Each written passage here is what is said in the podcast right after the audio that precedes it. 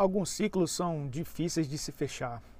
Por mais que a gente tente seguir com a relação, ela já não consegue dar satisfação para você.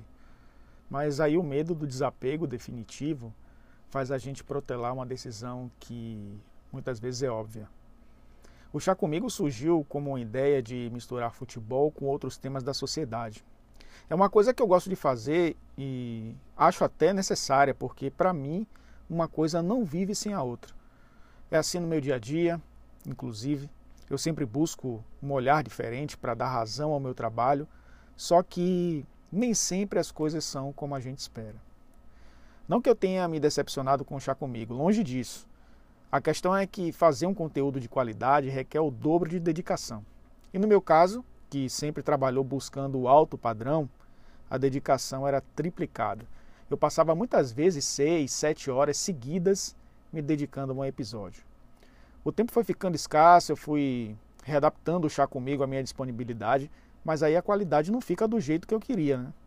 Como eu não ganho nada pelo podcast, ele precisa no mínimo ser do meu jeito.